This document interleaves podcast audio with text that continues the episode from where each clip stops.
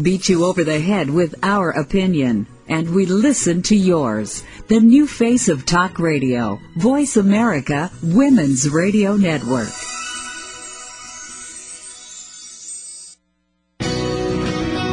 To the Kathryn Zox Show. This informative and entertaining show will start your mornings off on the right foot. Here's your host, Kathryn Zox, your social worker with the microphone. Welcome to the Kathryn Zox Show. Thanks for joining us this morning on Voice America Women's Network. I am your social worker with the microphone.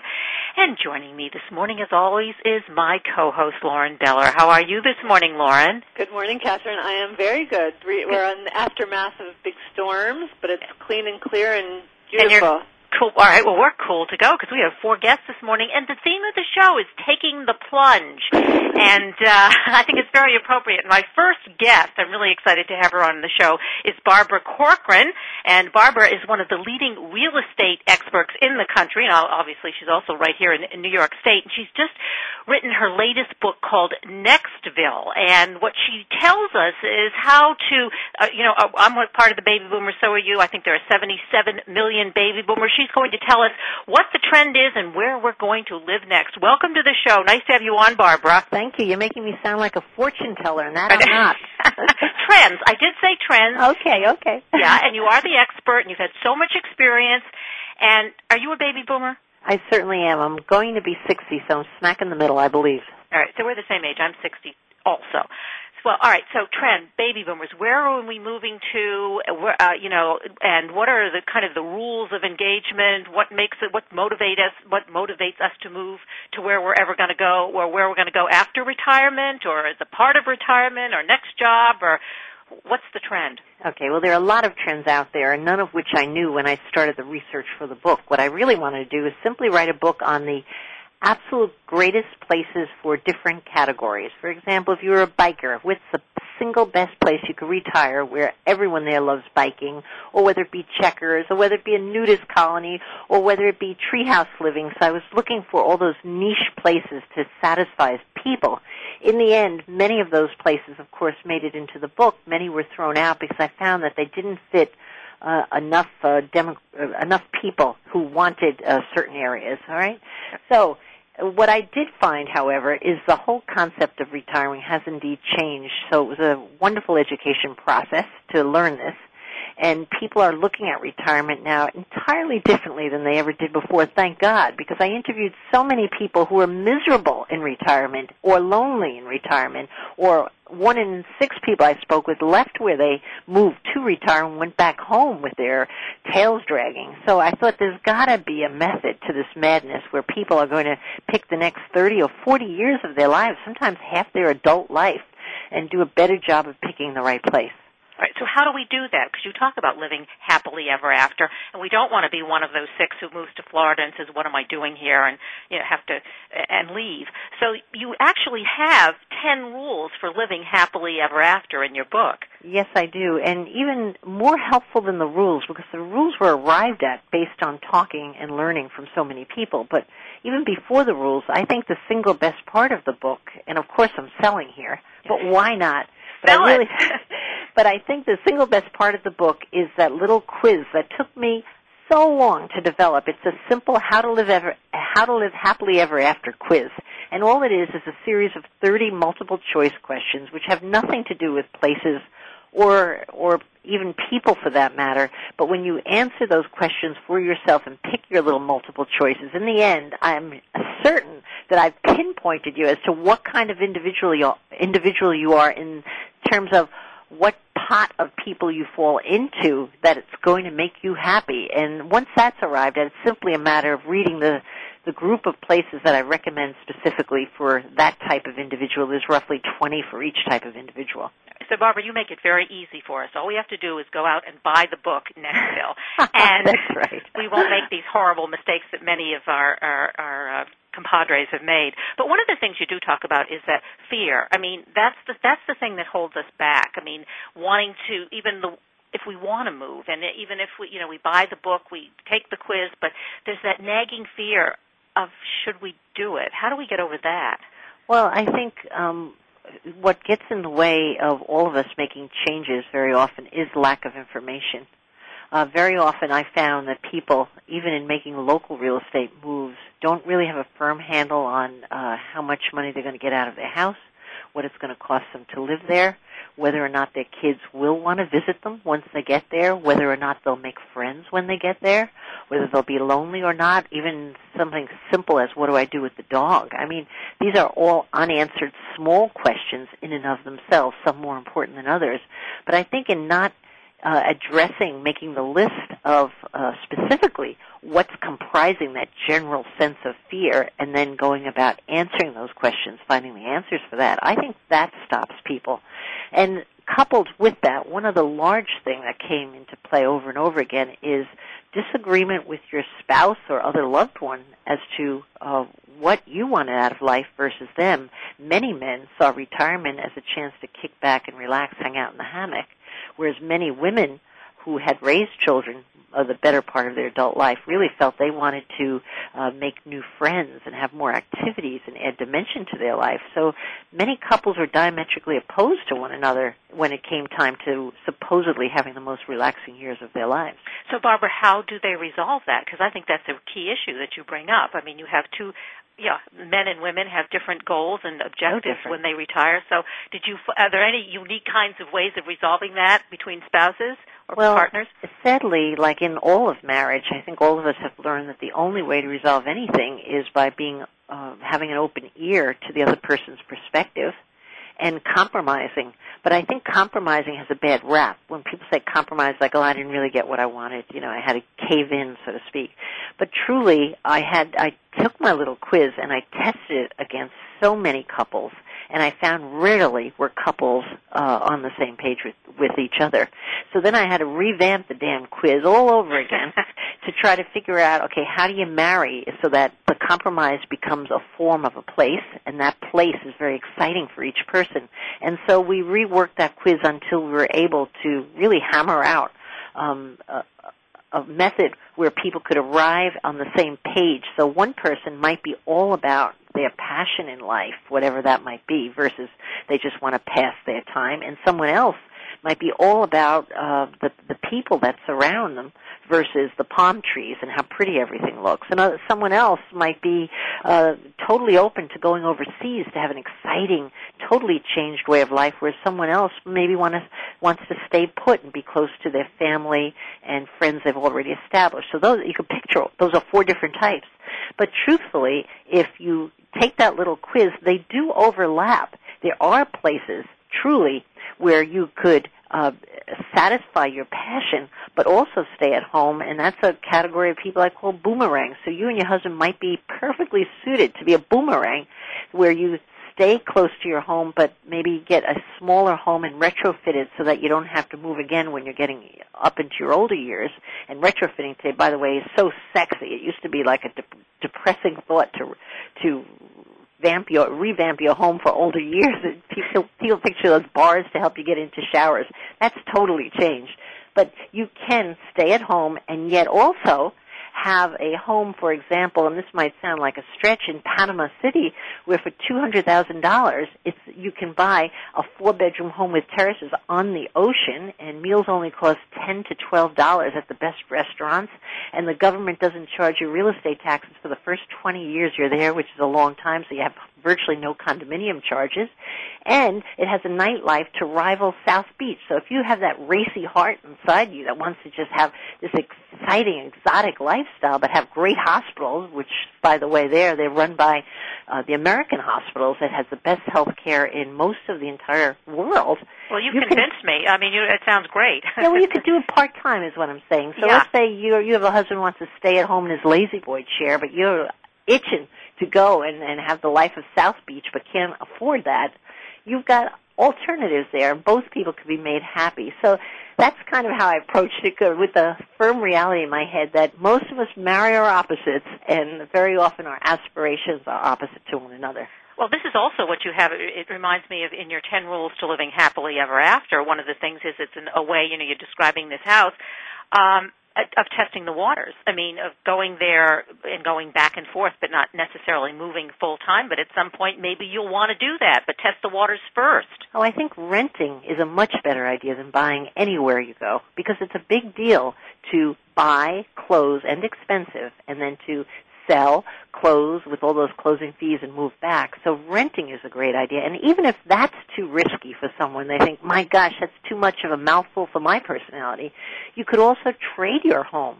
The, the web trade sites for house swapping are growing by leaps and bounds. You could just list your home for a swap for that particular area and the amount of inquiry you get as long as you're within range of a larger city. You know, you can't be in the middle of a farm country where you can't get to, but that as the exception, you could simply trade your house either for a week, two weeks, or even a month. And that's a way of really living in uh, the shoes of the individual who's really in that community, not at the nice hotel there, but really living there and seeing the day-to-day life. So I think uh, trial runs are a real healthy way to go. Not yeah, I think they're, and I've done that myself because I think you're right on target. I'll rent a place in the summer for two or three summers and then after that I don't want to be there anymore and I want to go to another beach or I want to go someplace else and I have the option to do that. Have always done that. I think that works out so well. I mean, I think that's very creative.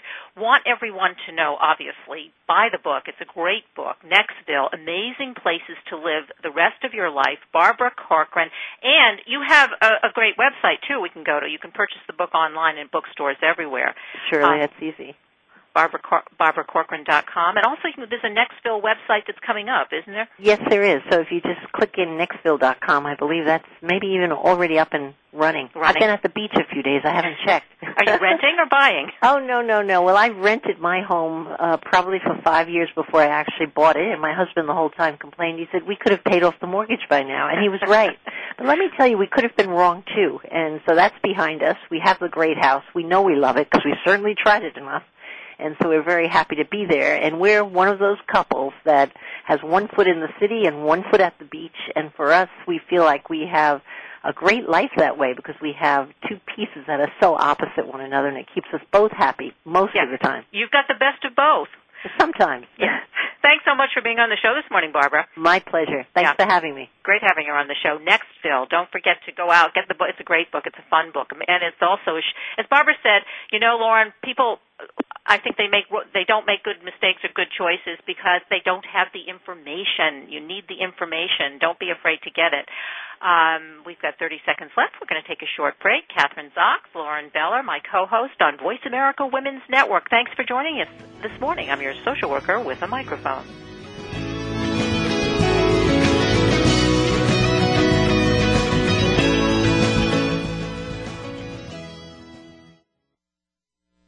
We talk with you, not at you. We're Voice America, Women's Radio Network, the new face of talk radio. What it comes down to, ladies, is that defining line between been there, done that, and ain't going back, baby. Yeah, I've heard them call you yuppies and baby boomers, maybe even dolls, babes, darling, sugar, and sweetheart, but I say that women are truly amazing. Join Dr. Marlene for Amazing Women, Brains, Beauty, and Style every Wednesday at 1 p.m. Pacific, right here on the Voice America Women's Radio Network. Are the days passing by faster than you can believe? Do your kids, job, pets, family, errands, and life demands leave no time left for you? Listen to Life Tune-Ups with Lauren Slocum each week. You can have it all, balance it, and truly enjoy your life. Be ready to have fun, laugh, and learn from celebrities and everyday heroes. We don't need an entire life overhaul, just a little bit of tweaking for our lives to be what we want. Life Tune-Ups with Lauren Slocum, every Tuesday at 1 p.m. Eastern. 10 a.m. Pacific on the Voice America Women's Network. Your life is waiting for you. Experts say everybody is addicted to something. Did you know that addiction affects about 15% of our country's middle class population? How many people do you know who are dependent on some kind of substance? Would you guess your friends, your neighbors? How about your family? You may be surprised. Many of us live with chronic pain, which has made us drug dependent, prescription drug dependent. Others struggle with alcohol, methamphetamine, and cocaine addiction. Do you have a chronic pain problem? There is another way out. Tune in each Thursday at 8 a.m. Pacific, 11 a.m. Eastern Time for a new prescription for health with Dr. Richard Gracer on the Voice America Health and Wellness Channel. Radio that talks with you, not at you. Voice America, Women's Radio Network. You're listening to The Kathryn Zox Show on the Voice America Women's Channel. If you would like to join our conversation this morning, call now. The toll free number is 866 472 5788. That number again is 866 472 5788. Welcome back to the Kathryn Zox Show. I'm Kathryn Zox with Lauren Beller, my co-host, and you're listening to Voice America Women's Network. I'm your social worker with a microphone. Thanks for joining us this morning. Lauren, uh, you know the topic is taking the plunge, and I think all our guests this morning fit into that arena in terms of the books they've written. Um, and I don't know if you were on the show, Lauren, when when uh, I, I I had Ellyn Sprague. She's our next guest, um, and she was author New York Times best-selling um, book, What I Know Now. Now she's written a second book, If I'd Known Then. And this is a tongue twister, I have to say, Ellyn. Women in their 20s and 30s write letters to the younger selves. And uh, she asked women under 40 so that leaves us out, Lauren. yes, it does. yeah, you by a hair, me by a long shot. Uh, under 40 to write letters to the girls they once were, letters filled with the advice and wisdom they wish they possessed when they were younger. And some That's of them are still book. young. I mean, uh, welcome to the show, Ellyn. Nice to have you on this morning. I'm delighted to be here. Thank you. Yeah, you're here with two baby boomers, both at both ends of the spectrum. So, but we're too uh, old to have contributed to the second book. Mm-hmm. Um, because some of the women are young. I mean, the, ones that I were was were particularly interested in were the two the athletes. I'm always interested in, in women athletes and you know Mhm. what propels them to you know go to the top. Like Sasha Cohen, you have her in the book. Um, what I mean, she's only 24 or 25 now, Mm-hmm. so she's writing to herself what five or six years ago. hmm Well, you know, she's she was her letter and her message was actually kind of an interesting one to me. I thought, as well as Amanda Borden, who is an Olympic gymnast in the book, and Aimee Mullins, who is a Paralympic uh, medal winner and world record holder. Uh, Sasha's message is really about trust and and the way I understood it is that she, uh, you know, she obviously, like like all of these athletes of this caliber, practiced intensely and heavily, year in year out, and her message is about the moment of performing to learn to be in that moment and trust the next one to follow, not to think ahead, to to be very present in your performance and doing Yeah. that. And the reason I, uh, you know, so she obviously she may be only 24, but she knows a heck of a lot about that time uh, and what she needed to know about performance. But it, I thought there was a correspondence actually between her message and Amanda's and um, Aimee Mullins as well. You mean a similar a very similar kind of message when she you know Sasha Cohen and do we say she's she's a, um, everybody I mean I assume everybody knows who she is but she's that Olympic skier that I'm I'm just always mesmerized every time I see her skating. But that that that message of trusting yourself and I think that's so key because that's I think one thing that women in particular and this is a women's woman's show um, or we gear our our show towards women we don't trust ourselves. I mean, and I think when we're younger, we're always concerned with things that really, perhaps, and I think Sasha points that out, or you point that out in your interview with her in the book. I mean, the letter that she writes, the, the stuff that we focus on, not just trusting our own judgment, really gets in the way of our performance and going ahead. So really trust what you're doing. True, and and you're really raising one of the themes that has come up fairly consistently in both books. I mean, every letter has a particular context of the way each woman was raised and what she was struggling with at the point at which she is aiming her letter.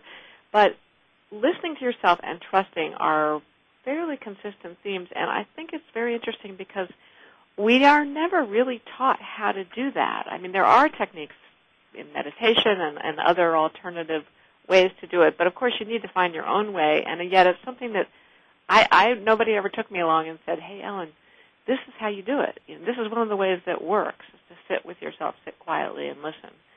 And uh, but it is it is a very important practice, I think. Yeah, and I, I just want to quote uh, uh, another quote from her because she said, "Thinking and worrying are the nemesis of perfection, and so give everything you have to this moment." I mean, that's so important. I, I, to me, it is anyway. I think that that really is is the key to one's success, whatever you define as success, and that's what she was able.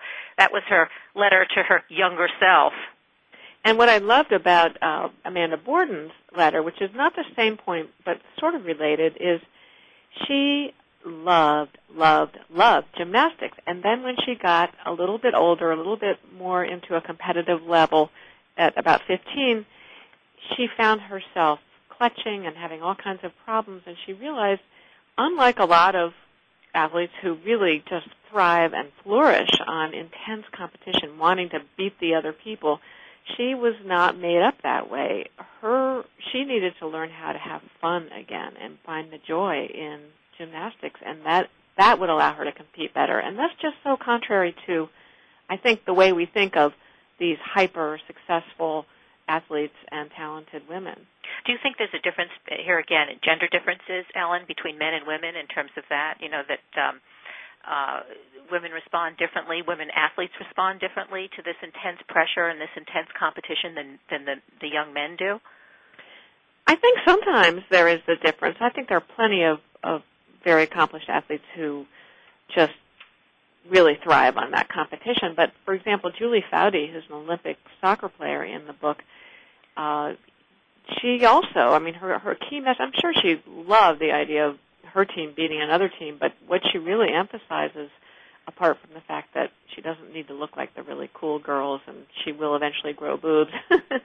apart from that, she she yeah, she said she always looked like a man, but she'd wear these big hoop earrings. She looked so like a that, boy, yeah. yeah because she had that athletic body, and she, I mean, there's a picture of her. She's like that real picture of health, obviously, but uh, right. But she wanted to be one of the cool girls, and even even she sort of felt like she didn't fit in. But her message is a lot about the connection she finds and will find with her teammates, and so as an athlete, that's sort of the primary emphasis that comes out of her letter, as you say, not not being better than everyone else. So I do think there probably is some gender differences. And I think I, Ellyn, I just and she's a good example. Yeah. I liked hers because also she says, you know, you're talking about she was always concerned about her, or too concerned perhaps about her looks. Her boobs were too small, uh, so she says put on that padded bra and fake it till you make it. But besides that, uh, she looks are temporary. Remember that, ladies. Looks are temporary, she says, but your strengths are not. And feeling awkward is temporary. And you know, concave boobs are temporary. But all that other stuff, the com- the competing and the sweating is not. And I think that's such an important message. I know, I know that that the it really is filled with uh, so many messages that I think we can all use.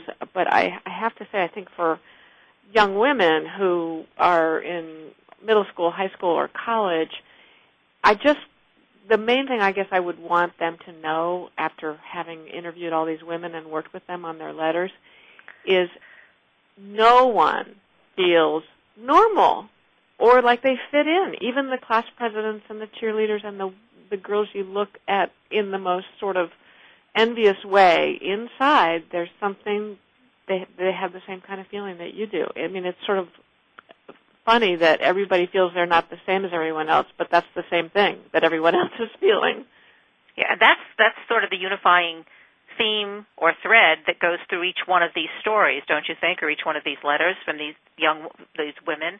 It uh, definitely is, and and and sort of the companion thought to that is you know they don't fit in, and the desperate desire is to fit in and be like everyone else. I mean, Maya Harrison. I don't know if you read her letter, but she is a singer songwriter. It's the most poignant image I have. She writes to herself about something she used to do. She couldn't afford her parents couldn't afford designer clothes, so she didn't have any Guess jeans, which were the hot item, but she did have a Guess logo, which she took off and sewed onto a new pair of jeans each night before school the next day so that people thought she was, had a whole wardrobe of Guess jeans. She's a very creative young woman. and she can sew. And that's probably the one thing that all the listeners are going to remember because they after the show, def, you know, get one of those logos and put them on your uh, you know, Walmart jeans, I guess, right? Um, you want to, yeah. Yeah, that's a very cool idea. Uh, I like that one. But um, any, uh, that stood. I mean, I, I sort of, I think I honed in on the ones that really stood out for me. Uh, what about for you? I mean, what, which, was there any one of these young, young women who are talking to their even younger selves that had more meaning for you than than than uh, than others? I mean, is there one person, one young woman? Oh, you know, I found a, so many of them extremely moving and uh, validating at the same time. I, I was surprised, for example, that Jessica Alba, who you would think never had a problem in her life, was really bullied and had a terrible time in school and actually was driven to be an actress because she could get out of school and eventually got enough enough roles and had enough money to be able to hire a tutor rather than have to attend school. I was really moved by the story of Atoosa Rubenstein, who founded Cosmo Girl. She was an immigrant uh, from Iran, and she was just persecuted really uh, in once she got to seventh grade by a junior and his friends, and eventually started a magazine, Cosmo Girl, partly to be inclusive about of girls like the girls she had been, and so that trend or that theme of women actually having fairly profound experiences in their teens, really affecting who they became as women and what they did with their field and in their life, that surprised me. I guess I thought that some of those really intense experiences that shape us professionally come later in college or and, and I think sometimes there's the illusion I know as a mother I don't have girls I have boys but that you know you want to make everything right and good for them and make it comfortable. And sometimes that is really not what motivates people to go on and do the the kinds of things that you're describing. I mean this the, you know Cosmo girls um, sometimes you need some of that adversity, and if you take it and handle it in the right way when you're a young woman, uh, it, there's a wealth of information and stuff that really motivates you to be very successful it really shaped you in an interesting way. In fact, I'm inviting people to send me their letters to their younger self, uh, and I'm going to be publishing one a month um, on my on my website, which is oh, letters. tell us now because we've got one minute to go, so let's get that out there. Okay, it's letters to my younger self dot com, and there will be actually groups of women are also uh, book clubs and church groups and other groups are writing their own letters to their younger selves and then reading them to each other after they read the book, and that has been really fun. So I want to publish some of those as well. So individual letters to your younger self. Please enter the contest if you want, or groups if you'd like to send me your photos and your letters that you shared with each other. I'd love to hear about those. All right. So web, so we go to what website to do that? Letters to my younger self.com. Letters to my younger self dot com. Also buy the book, If I Had Known Then, Women in Their 20s and 30s Write Letters to Their Younger Selves. Ellyn Spragins, great having you on the show, as always. It was and, yeah, you. it was great. Good luck, and good luck with those new letters. I know, it'll be yeah, fun. I can't wait to see them. Very cool. And we're going to take a break right now, and uh, when we come back, we have Andrew Blechman, author of Leisureville, and Rosanne Olson, award-winning photographer. This is Who I Am. I'm Kathryn Zox with Lauren Beller on Voice America Women's Network. Thank you for joining us this morning.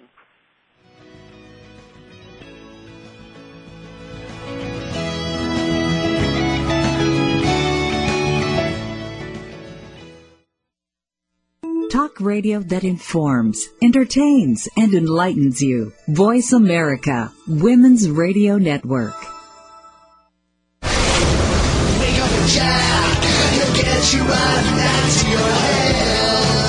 JackLaLanne.com presents Jack LaLanne Live on the Voice America Health and Wellness Radio Network. Each week, Jack is joined by Elaine LaLanne and his nephew, bodybuilder, kinesiologist, and personal trainer Chris LaLanne to answer your questions and help you overcome your fitness roadblocks. That's three times the diet and fitness know-how. Three times the entertainment. Tune in every Monday morning at 9 a.m. Pacific to Jack LaLanne Live on the Voice America Health and Wellness Radio Network all have issues parenting, addictions, disorders, anxiety, stress. How do we expand on what's working and improve what's not? Let Quantum Leaps with Beth Wilson bring you a high energy approach to personal growth and creative life change. Listen every Thursday at 4 p.m. Eastern Time, 1 p.m. Pacific Time on Voice America Women's Channel. Let Beth bring you back to sanity with a blend of humor and perspective so you can make the change you need. Quantum Leaps with Beth Wilson, Thursdays at 4 p.m. Eastern Time, 1 p.m. Pacific Time, here on Voice America Women's Channel. For the most current and up-to-date information and options in childbearing, family health, and parenting, tune in to Celestia Renese's Timely Topics in Childbirth, broadcasting every Wednesday at 12 p.m. Pacific Standard Time, 3 p.m. Eastern Standard Time on the Voice America Women's Channel. If you don't know your options, you don't have any. We don't beat you over the head with our opinion, and we listen to yours. The new face of talk radio, Voice America Women's Radio Network.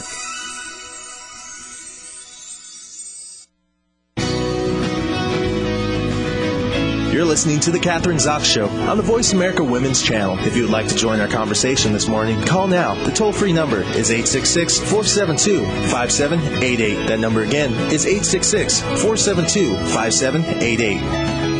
Welcome back to the Kathryn Zox Show. I'm Kathryn Zox with my co-host Lauren Beller, and you're listening to Voice America Women's Network, and I'm your social worker with a microphone. So, Lauren, what did you think? I think she was brilliant. I Ellyn love Spragins. that. If anybody who's I, just joining us, I have to say it again. We just interviewed Ellyn Spragins, and she's the author. If I'd known then, uh, women in their 20s and 30s write letters to their younger selves. Um, okay, so anybody just joining us, that's what we're talking about. The, her new book. It's just brilliant. I thought it was such a great way to give advice to people. Brilliant, brilliant, brilliant. Yeah, because it makes it real, and all of these very successful, and they are still young women. I mean, they're in their 20s and 30s, but they're going back maybe 10 years at the most, and uh, writing letters to themselves, giving themselves advice when they were in middle school or high school or even college as to what to do and to maybe avoid some of the the stuff that they didn't have to go through the pitfalls of of um, uh, what they felt kind of like concerned with your looks. All the same stuff that us ordinary ladies are concerned with, you know, and you don't expect people, athletes like Sasha Cohen to be worried about those kinds of things. The thing that's interesting is when we take the time to do that exercise, I think that we actually step more deeply into it now. So they'll, in my opinion, after they wrote such a letter, they're going to, whatever they wrote about, they became more conscious of. So I think that they're going to live it more, even in their 20s and 30s now that they're older. They might not have been aware of it with, before they wrote that letter. I think you're right. And you know what? That sort of brings up something. Wouldn't it be a good idea for all of us to, like every five years, Absolutely. sit down? You know, we're always talking about writing down our vision for the future and what we want to do and our goals and those kinds of things. But what? But this is kind of the opposite of that. Um, every five years or every year, if you want to, talk about what the, the past and you know the lessons learned from the past and then what you can do to you know so that you can go on and and uh, rectify those for the future Exactly. I love it. I love the concept. see that would fit into your coaching It totally would. Well, actually, we do that in some ways. We call it the um, future self. So your future older self um, st- speaks to your current self. So it's a very similar exercise because you project out your wisdom that you may even have 10 years from now, and people already have it, but they don't know they have it. so okay explain as a coach explain to me the process well now you can't because we have our next guest. So you're off the hook or not totally off the hook because you are going to have to explain to us the process because we do have our next guest andrew blechman. And this is an interesting i loved his book by the way. I, I just finished it yesterday. Leisureville adventures in america's retirement utopias uh, and uh, Andrew, I mean, this is is author of Pigeons, which was a New York Times bestseller. Explores the growing phenomenon of age-segregated housing and the way it is reshaping our idea of retirement. This is really interesting. He talks about gerontopia, seniors living out their golden years in these places like the villages. One of his neighbors, he lives in Western Massachusetts, I think. Andrew moved to one of these places, so that Mhm. sparked his interest. Welcome to the show. Nice to have you on, Andrew Thank you very much.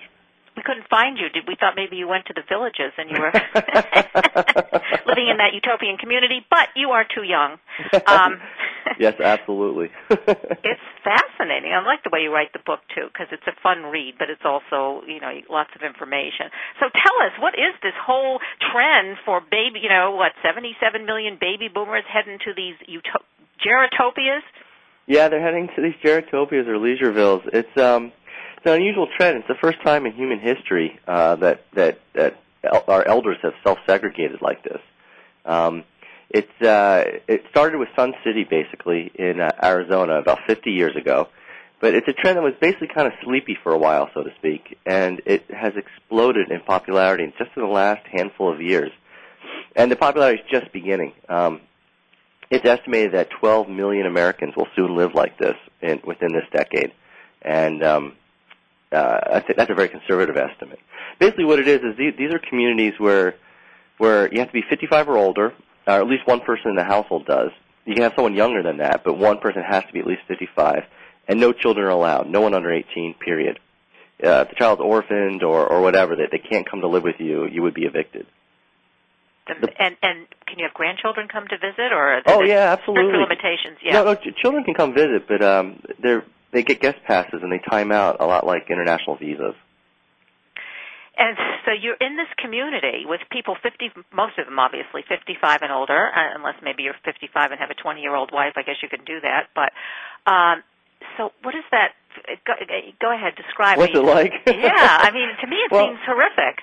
Well, for some people, it's absolutely a utopia. For others, it's the last place we'd ever want to live in a million years. It really depends on who you are. Let, me describe the one that, I that I profile in Florida. It's the world's. It's called the Villages. It's about an hour north of Orlando. It's the world's largest retirement community. It is one and a half times the size of Manhattan. It's gated. It uh, ha- it will have it will have a population of 110,000 people. Um, it has two uh, make-believe downtowns, and they're working on a third, which have historical markers uh, that are 200 years old, but the towns themselves are just a few years old. Uh, it has uh, music pumped out of lampposts and fake rocks. It has 100 miles of golf cart trails, so you can take your golf cart everywhere.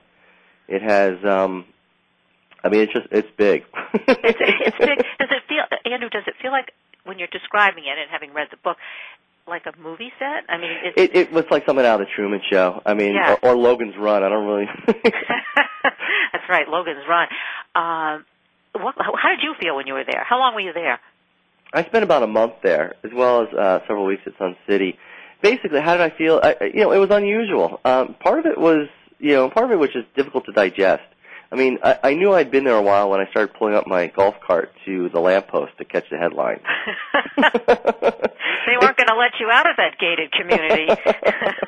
it, it's something like out of. uh I, I, liken it to basically uh, National Lampoon's Permanent Vacation. Uh huh. You know, I, I think Chevy Chase is, is certainly old enough to live in there at this point. Oh, he definitely is. He's older Yeah. than I am. it, it's a very, very unusual time. I mean, at first it was, you know, I, I was kind of an early bird, getting up early and running around doing a lot of interviews.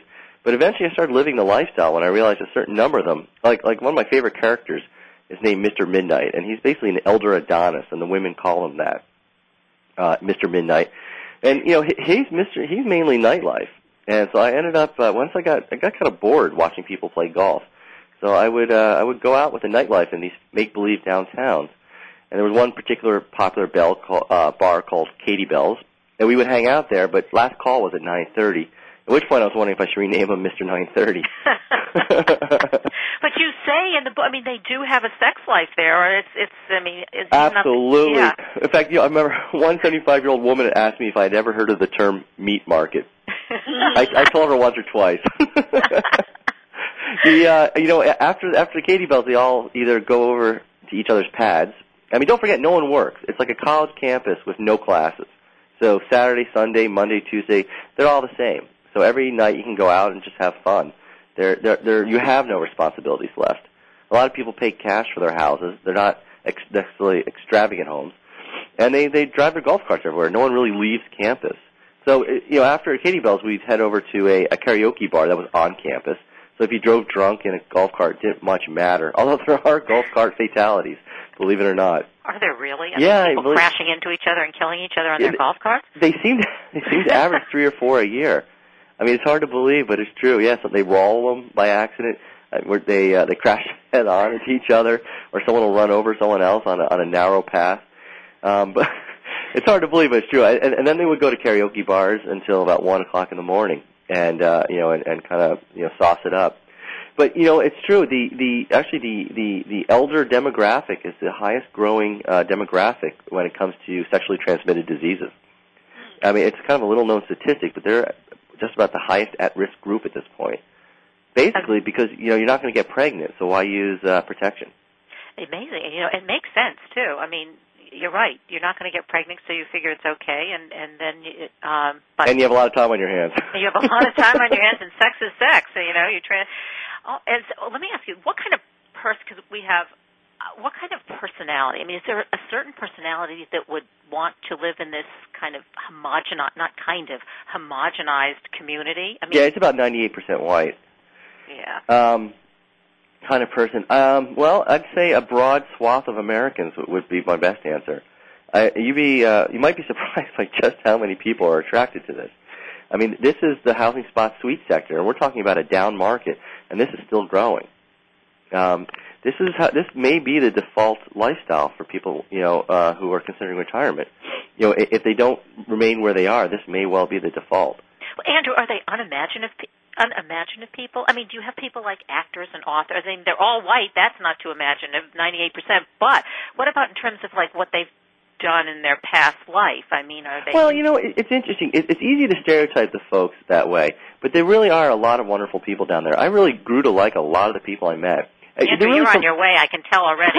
No, no, I, I, I love. I love. I have a little daughter, and I, I love an age-integrated. It's funny to call it that age-integrated uh, community. I live in a in a small community in Massachusetts, and you know, I hang out with people of all ages, including my neighbors who are in their 70s. And same thing with our town government. You get people in their 30s and people in their 70s. and that, you know, if you look at all the, lit- you know, I'm a therapist, social worker. You know, the literature says that in order to remain healthy, the healthiest people live in in communities that have young people and old people and where there's a mix and especially if you're older it's good to hang out with young people You know, you know, I'm not. You know, it, it, that's one way to look at it. It's certainly healthy, I think, for everybody. But I think, you know, or certainly for for for the for the older citizens. But I, I think it. Another way to look at it is really healthy for society. I think segregation is never a good thing. I mean, look, look at. I mean, I can't name one time in history when segregation was a good thing. I mean, the only thing I can think of is temporary segregation, like quarantine when someone has the influenza. But segregating, you know, uh, different generations seems like. I mean, w- when you segregate people, they, you know, they, they forget what they have in common. I mean, that, that's just that's just how it works. And a perfect example, and I, I call it the. I go to uh, Sun City in Arizona, which is one of the very first uh, age-segregated communities in human history, and look at it 50 years later. It's not aging well, first of all.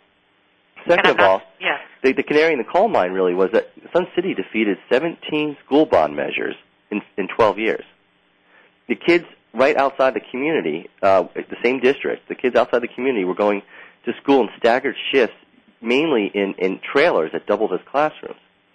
And the message there is, you know, we don't care about your children. We don't care about anybody outside the gate.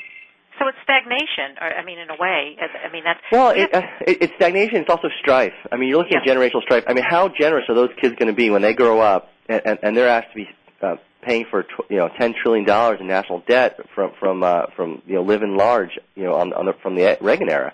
You know, the boomers lived large. How uh, you know how generous are they going to be when it comes? not very you know, you know, I I- hate to say I could go on. This is so fast. I love this, and I want to. You know, listeners have to get your book, Leisureville: Adventures in America's Retirement Utopias. Andrew Blechman. Go to your website too, right? AndrewBlechman.com. absolutely.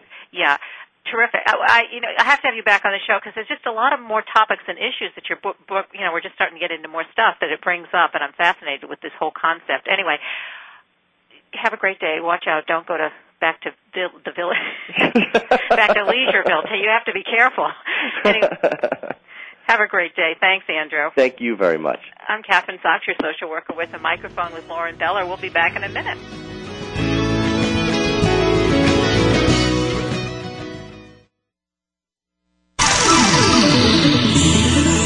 Talking about what you care about. News, relationships, health, finances. Voice America. Women's Radio Network.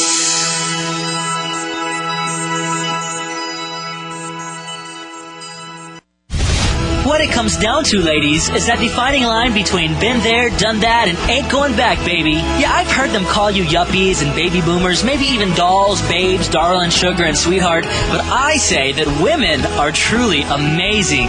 Join Dr. Marlene for Amazing Women, Brains, Beauty, and Style every Wednesday at 1 p.m. Pacific, right here on the Voice America Women's Radio Network.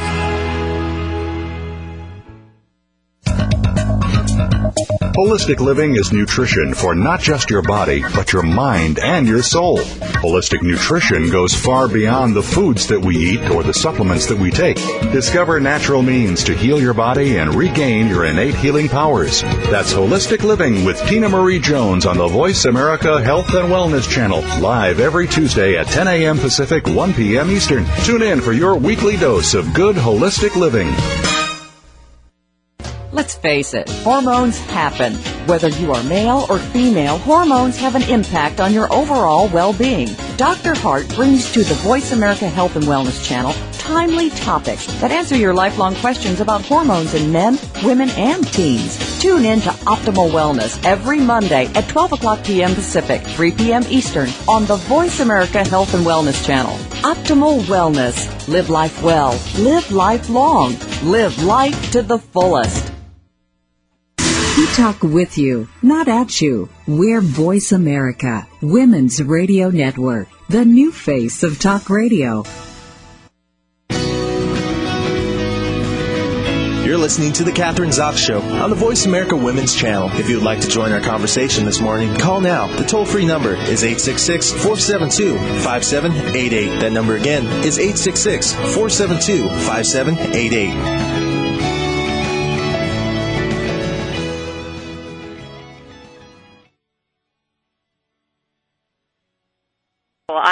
Zox with Lauren Beller, and uh, I'm your social worker with a microphone. Thanks for joining us this morning. And joining us as my last guest, as our last guest, is Rosanne Olson. She's author of This Is Who I Am, Our Beauty in All Shapes and Sizes. Um, 54 women in her book appear with dignity and comfort in moving photographs, moving photographs that convey confidence and generosity, accompanied by touching essays that are tender, personal, and moving. And all of these women, they are not professional models. If you get the book, um, you may think that they are because they, in, in a way, they do look like professional models.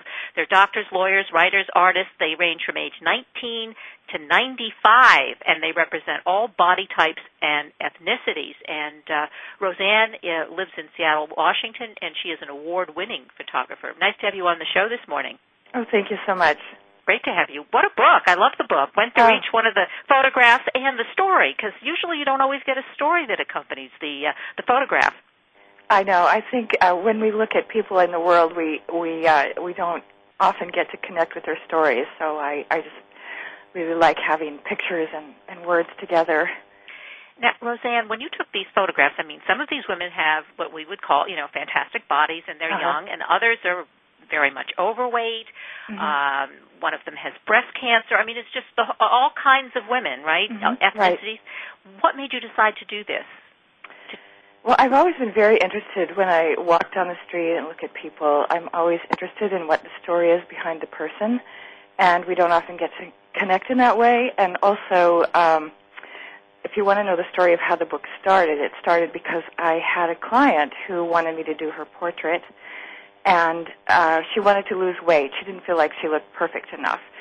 But before she was able to lose the 15 pounds or so, she got diagnosed with breast cancer and asked me to do a nude of her before she had surgery. And so I thought, you know, it's really a shame that we don't appreciate how beautiful we are, you know, at any time, no matter what state our life is in, just to get people thinking about, you know, the preciousness of what we have, the gift of what, what we have already. You're so right. I think we it takes this kind of a crisis, is what you're saying, and why mm. should it? Why don't we appreciate our bodies as is? Right. Uh, and as women, we don't seem to be able to do that for whatever reasons. But um, so you took a photograph of her before. Uh, she had to trust you. I mean, it has to be. You know, you have.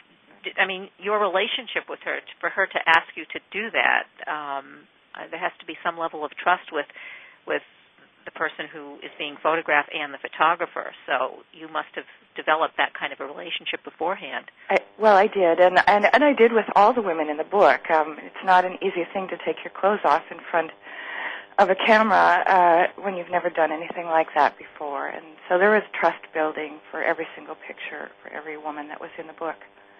What about the? There, there are some pictures of, and, and this is probably to me maybe the most controversial. You have women with their children, uh-huh. young daughters, mm-hmm. naked. I mean, covering up maybe their genitalia or their breasts, but still they're naked. And Mm-hmm. um, you know, as I was showing the the and I've been showing your book around the photographs. I think that was the uh, that kept coming up. I mean, that was one of the issues. Well, why would this mother take a you know photograph her young children? Isn't that um, you know exposing them to things that perhaps they never gave permission to do? you know that never came up. Never when I was came up. It's interesting. Okay, go ahead. Yeah, really. No, and I think that for each mother, they felt very strongly they wanted uh, their their children to grow up with a, an appreciation of the body, and we as Americans tend to be a little bit puritanical about how we how we see the body. But it's odd because I think we definitely are. It's not even a little bit, a lot. All right, but it's, it's true. But look at what we have on on primetime television. Yeah. We have uh, runway models wearing uh, underwear on on uh, primetime TV in the evening for um, uh, you know. i i and and that's acceptable. That's acceptable to us. But to look at the body uh, as a, a beautiful thing uh, is is makes people squeamish a little bit. Yeah, it I does. think it's just odd. Yeah, I think it's odd too, and I think uh, that, that's why I brought it up because I mean Mhm. you have this book of beautiful photographs, beautifully done, and as you say, they're just uh, um, uh, you know the natu- accepting your natural body, and yet. Mhm. Um, People take issue with it, and then you see these horrific things on tele- television, movies. You can go on and on. Uh, exactly. and that's okay. Right. So my hope was just to get, you know, if if people find that that having children in the book, which, you know, the parents uh, were all very comfortable, and if the if the kids wanted to keep their clothes on, they could do that.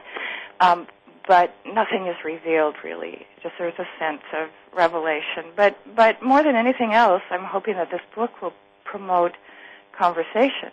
Uh, and if it does that, then I think I've done my job. you have done your job, and it does promote conversation. Uh, at least, you know, in the, uh, you know, I've showed it to friends and colleagues and family, and everybody has a different response. I mean, one of the, I had a, a, a family gathering a couple weeks ago, and and um, one of my older guests said, "Oh, I mean, she couldn't." Have, she looked at the women who were very heavy in the book, and that was such a, you know, that was one of the, oh my, you know, how could they do that, you know, or want to expose themselves and uh, interesting. Very different. It does. It sets up all different kinds of conversations, and uh, and these women. I think this is this is just a Angela. I'm looking at Angela, 35, because she's Right. a young woman, Mm-hmm. um, and the whole social stigma of being overweight. Um, Mhm. And then you have them in these beautiful photographs. It you know for the women in the book too. I think uh, many of them have told me that they found the actual doing of it for themselves to be transformative. One of the heavier women named June uh, wrote to me later, and she said, "You know, I I have always been so uncomfortable with how I look." And she said, "I'm an opera singer and a jazz singer, and I decided that I I've always limited myself from performing." She said, "and and I've decided that I'm just going to go out and perform. It doesn't I don't care what people think about me." And uh so it it really helped her get out of her out of her own prison a little bit. Now, the, uh, how long did you know this whole process of photographing these ladies? We have two minutes left, but like in in terms of how many photographs did you take, and you know what's the process? I mean, was that was that weeks of work on one person or one woman? Um, usually, what would happen is this: I would uh, interview the women first, and I found that was necessary because the photographs are easy, and the and the interview is very, very difficult because it was a very much looking inside and, and thinking about who are we really. And so I collected the interviews first. Then the photo session usually took about two hours, and it was a very kind of uh, like a leaf unfolding. It was a very uh, gentle and um, uh, unthreatening process. Uh, very enjoyable for almost everybody, and we only took it to where uh, everyone's comfort level was. We started out with clothing, not with clothing, but with a black robe, silk robe, and then they could use fabric if they wanted to, and then if they felt like dropping the fabric, we would do that. And then they also sat in with me on the editing. So we sat in front of the computer and looked at each and every picture and ended up with maybe four. I probably took a hundred pictures of each woman. Well, and every, would, I want my listeners and I uh, to purchase the book because it's a great book. We have a minute to go. This is who I am, our beauty in all shapes and sizes. Rosanne Olson. It's a fabulous book. You're a wonderful photographer, and, and thanks so much for being on the show. Oh, thank you. I really appreciate it. Great, Lauren. We have to say goodbye. Uh, That's blue. Yeah. Have a great week. I did fly. I've got so much more to talk about. We need an extra, we need another hour. Anyway, Lauren Beller, Kathryn Zox, Voice America Women's Network. Have a great day, and we'll both see you next week.